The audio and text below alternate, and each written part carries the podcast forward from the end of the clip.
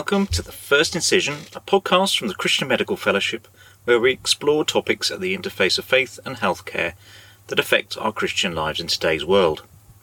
I'm your host, the Christian Medical Fellowship's Head of Communications, Steve Fouch. Now, this is the last episode of our current season of First Incision, and so we thought it would be good to revisit some of the diverse range of issues that we've looked at since we began our sixth season back in April. Over the last four months, we have looked at everything from God's concerns for our everyday lives and how we can have a positive impact on the lives of our colleagues and patients through God's work in and through us. We have considered the way the UK treats refugees and asylum seekers, and how, as Christian health professionals, we can stand for godly values and justice even when the law and society are going in the opposite direction. We have heard about parish nursing as an ancient form of Christian ministry that's now being restored to the church, and about vaccines and vaccine hesitancy. And perhaps above all, we've learnt a bit about how we can find confidence in a God who is with us through all the storms and the chaos that we face especially in a time of global crisis such as we find ourselves in today. So, I hope you enjoy listening to some tasters of these discussions and talks from the last four months. And do go back and revisit these episodes in your podcast feed or on our Buzzsprout site. At our national conference in April, Mark Greene of the London Institute for Contemporary Christianity spoke to us about whole life discipleship as health professionals.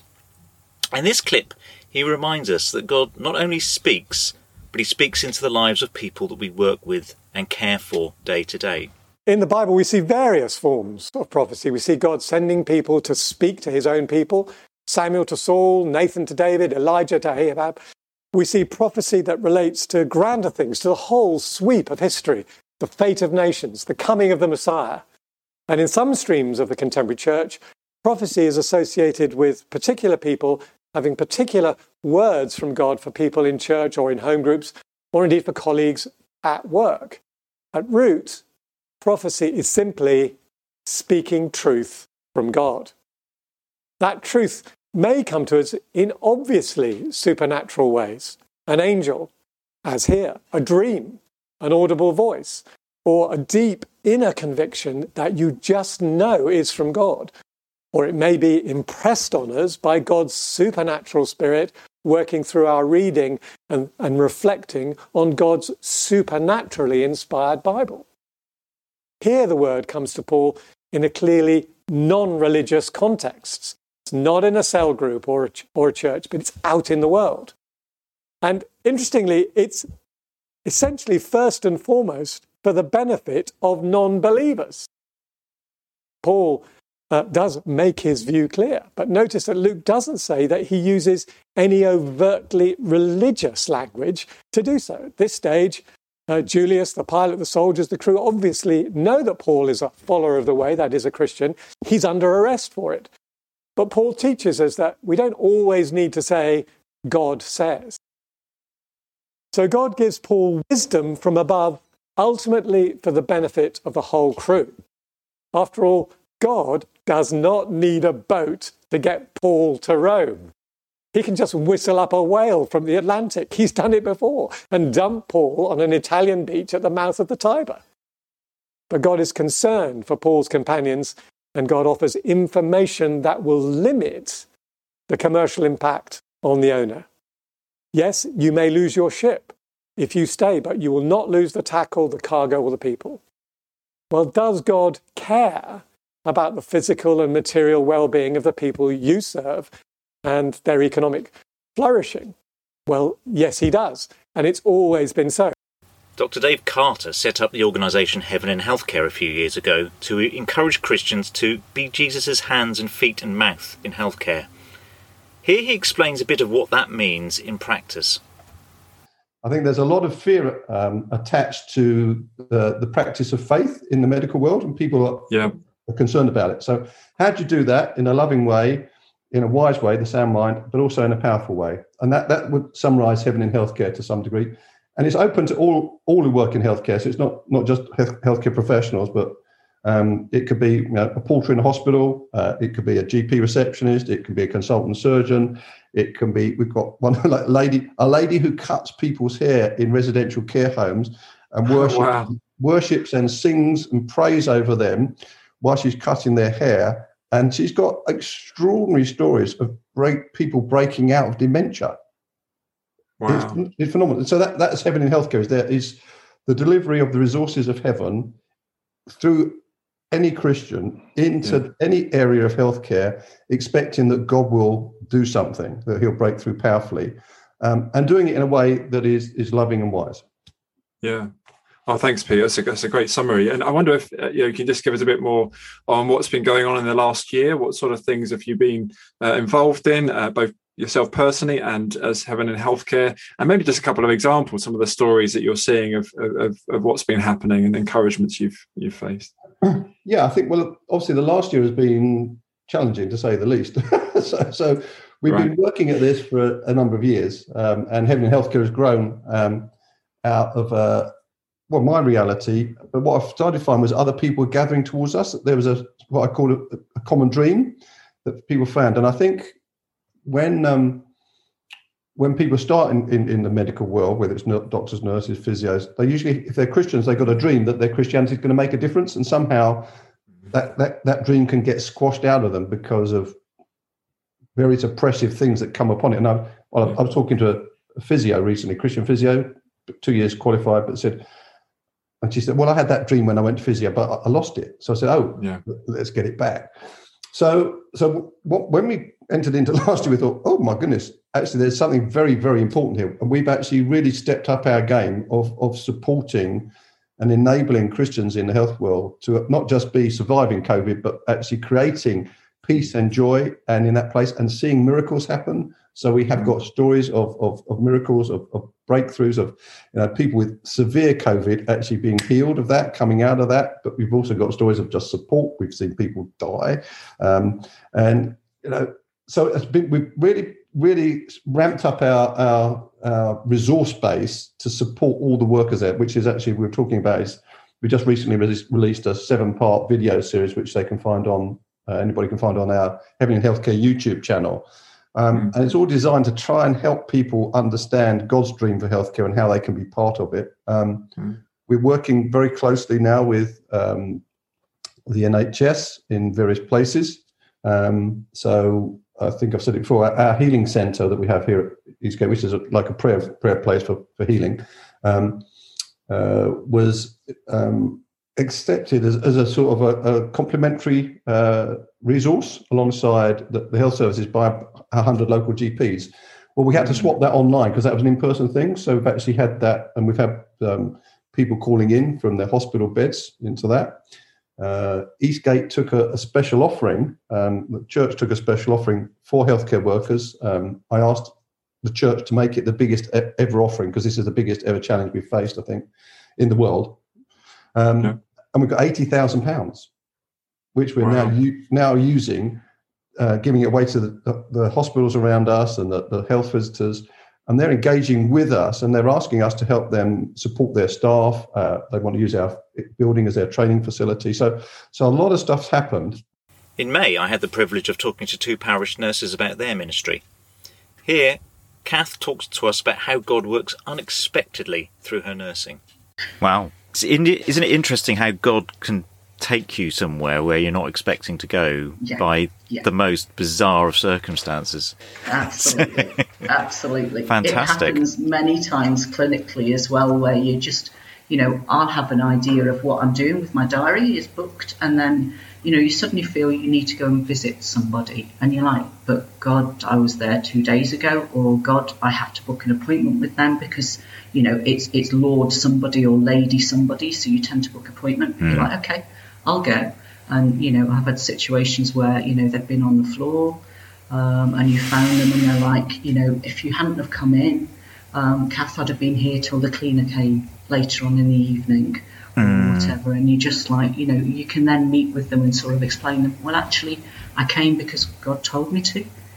And, you know, it, it, it can devolve a lot of conversations um, where, you know, if you trust and you, you, you actually believe that God will challenge you and tell you to, to change your plans if necessary, then you can. And, you know, it, it supports the people that need it. There are many ways that our relationship with God and our reading of the Bible shapes our approach to healthcare. And in this clip, Mark Pickering and Melody Redmond share about how faith shapes our values and our conscience. Okay, so we, we've used the word conscience quite a bit here. What what do we mean by conscience? Well, I think I would say it's just your internal sense of right and wrong, because uh, if we don't have that internal sense, then then if our sense of right and wrong is purely going from what the rules say, then you know if the rules are bad, we will act badly. You know the classic example, you know, Nazis, uh, people in Nazi Germany were following the rules and did some awful things, and it was only later that they thought, goodness, what what were we thinking? And many people in society today do what we as Christians would think are crazy, because that's what the rules say they can do, whether it's the societal rules or the actual laws. And so to be um, to be a person of, of real integrity, I think we've got to have a strong sense within us of what is right and what is wrong so that we can act according to that. And that's very different from a sense of what I want myself. You know, we, we all we've all got that selfish driver to to look after number one, which we can hopefully keep a, a lid on most of the time, but that, that sort of external sense of how should I be acting in this world? And if someone asks me to do something, I think, no, no, it's not just that I'm tired and I don't want to do that, it's actually wrong to do that. That's where, where I would say conscience comes in. Is, is there a distinctively Christian perspective on that, though? I mean, is this sense of right and wrong universal? Or do you think that's a particular, there is a particular Christian d- dimension to that? I think that's really interesting. We all have worldviews and we all have beliefs and values that influence our decisions. And actually, the GMC guidance on this area is really clear and it says, um, you know, doctors and patients have beliefs and values that affect their practice. And that means, regardless of what religion you might follow, or what political beliefs you might have, or what beliefs about culture or background you might have, we all have these different um, beliefs and values that influence how we might see the world around us and how we might want to practice within healthcare. And as a Christian, certainly my worldview is shaped by um, the worldview presented by the Bible and that Jesus models. And so, certainly, that definitely influences my medical practice. And for me, it's really important that I can match that up the values that I have day to day must match up with what I'm allowed to do or allowed to be prevented from doing when I'm at work. So, just as the Bible and our faith shape our conscience and our values, so they shape our understanding of what is right and wrong, of justice and injustice. So, in this next clip, Dr. Becky McFarlane explains some of the challenges that she finds in caring for refugees and asylum seekers from culture and language issues to the impact of UK domestic health policy towards people with insecure immigration status. So, what are the big challenges that are, are, facing us in terms of, particularly in terms of providing healthcare and support for um, for those who are asylum seekers, both those still seeking asylum and those who may have had their claim for asylum turned down? What what are the what are the challenges that are, we're facing at the moment? Okay, so I think on a, on a sort of practical note, there are ongoing challenges in terms of working with a more vulnerable group. Um, I mean, just from my experience as a GP and even in the clinic where I work just now, I quite regularly meet um, asylum seekers. They come here not understanding the system. Obviously, you know, the healthcare systems work very differently all around the world. Most of them don't work by appointments. Um, most of them you just turn up at a hospital and you get seen if you stand long enough in the queue or even wait overnight to be seen. So some of the kind of cultural aspects like that, people have to get used to. There's obviously the issue of language um, and understanding each other again on a cultural level as well. So mm. the issue of interpreters. Increasingly, healthcare workers are encouraged to use phone interpreting, not face-to-face interpreting by their trust or whatever.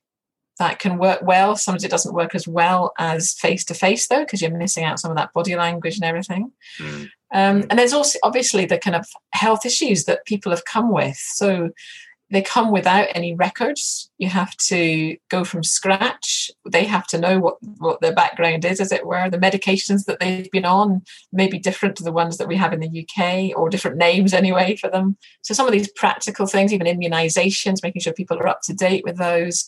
But there's there's healthcare staff around the UK who've become very experienced in this now actually and there's some really excellent practice going on in many different clinics and, and GP practices across the country and in secondary care as well. I think on a on a kind of more policy note though there it is really concerning how um, successive governments have sought to restrict asylum seekers' lives in different ways, and that includes access to healthcare. Mm. Um, this is mainly a problem at the moment in, in NHS England. Um, it's not so much of an issue in Scotland, Wales, and Northern Ireland because their devolved governments have responsibility for health and have made different decisions. So, so as someone, for example, who's been refused asylum um, in Scotland, they have the right, as in Wales and Northern Ireland as well, to full free healthcare.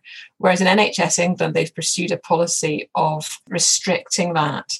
So basically, in 2015, um, NHS England introduced charges for NHS services for those with no leave to remain in the UK, which you might call insecure immigration status.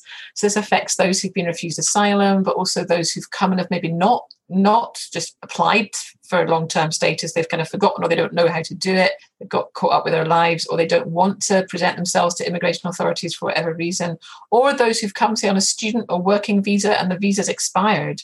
So all these people are those with insecure immigration status. And this and these NHS charges have generally affected secondary care or generally affect secondary care including maternity care and some community services. Mm. Um, but the implication to the asylum seekers themselves and other immigrants is that they don't understand the difference between primary care and secondary care. So as they hear that they're going to be charged for healthcare, they're also going to think, oh, well, actually, I have no access to a GP either.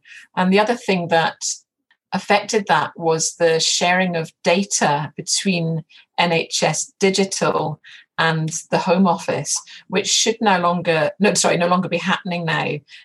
But it was, it introduced a sense of fear for asylum seekers. It wasn't clinical information that was being shared, but it was contact information mm. so that the Home Office could go to NHS Digital and ask for somebody's contact details so they could find them basically. And, and I mean, there was protests against that. Sorry, from, a country like, where you're um, being being you're facing persecution from the state in particular, that's going to be a real fear, isn't it? Absolutely.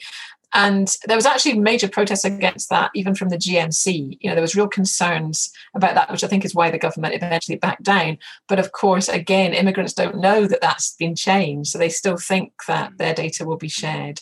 And I think all these things have just introduced a sort of sense of of barriers.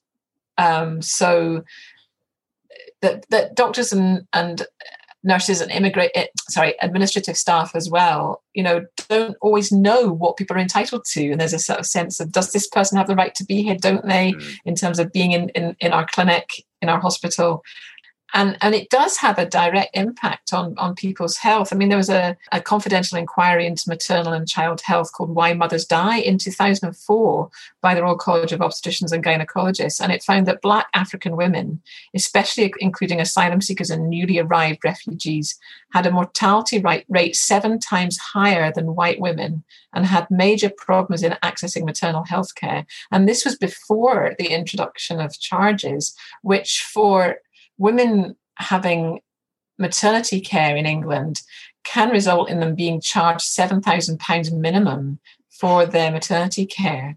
They, they have to be given it, but there's always that fear of them being charged. And so some will fail to ac- access that care until the last minute. One of the big stories of 2021 has been the advent of COVID vaccines. And while there has been some kickback from a, minority of the population against vaccination and anxiety amongst many others about the pace of the development and possible risks. In this conversation with uh, Annika Wilder Smith and Laurence Crutchlow, we reveal that this is perhaps something not that new or unexpected. So, vaccine hesitancy um, itself is defined by the WHO Strategic Advisor Group of Experts as a delay in acceptance or refusal of vaccination despite availability of vaccination services. So, important to this um, definition is that we can't look at it as a binary decision to vaccinate or not to vaccinate, but rather a continual scale of hesitancy And so that incorporates selective refusal to certain vaccines or choosing to delay vaccination or accepting vaccination with or without doubts. Um, so yeah, a vaccine hesitancy can be seen as a massive scale uh, rather than just a, a, yes or no. So a spectrum rather than, as you say, a binary uh, alteration. Laurence, you've been, as you said, you've written a CMF file on this. It, it doesn't turn out to be that new an idea, does it? Uh, no, not at all. I think we definitely see that hesitancy where I work. We perhaps do see a bit of what people used to call anti-vax. I suppose I would characterise that as the cut often a parent with children who really doesn't want to touch any vaccines at all often quite difficult to have much discussion with, often actually a little bit disengaged from the healthcare system more generally. And I think it's quite a different thing. We sometimes lump the two together.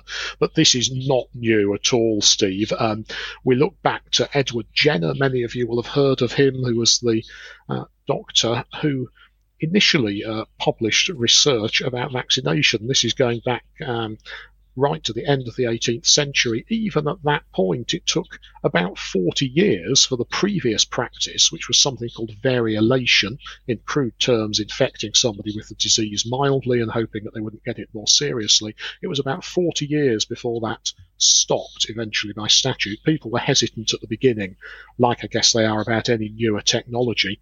And we see after that in uh, the UK a move to make vaccination compulsory against smallpox for many, many years when you look into that, there's a great deal of concern in as much as we can find that from the Victorian era. And interestingly, you come to the end of the 19th, beginning of 20th century, the law changes to take away that compulsion uh, in a couple of stages. So I don't think any of this vaccine hesitancy is particularly new, although we do perhaps have rather uh, wider ranging tools to share that hesitancy with one another. Uh, we didn't have Twitter in the Victorian era, of course. So, when we stand back and look at everything that is going on in the world at the moment, we do need to get a divine perspective. It's very easy to see the problems and the crises, the issues and the challenges, and not the God who stands above it all and behind it all.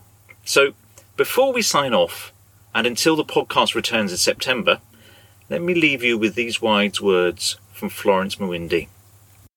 Who would have imagined or even begun to think that we would be in such a time? How could we even have prepared uh, or made way so that we may survive differently in the time and the season that we have found ourselves in over the last over the last 12 months or even more?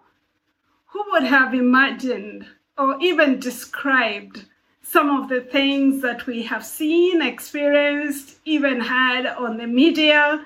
Um, it's just been so different, so uncertain, all over the world, in every sector, including the church. The reality is, we have been in a disaster response situation that is sustained everywhere for everyone, old and young, students and professionals, um, everywhere, life has indeed dealt the unexpected. As Christians, as health workers, what should be our perspective and what should be our response at this time? I want to assure you all things, all things work together for good. And even in this, we can be able to say with confidence, nothing will separate us from His love. His will is pleasing and it's perfect.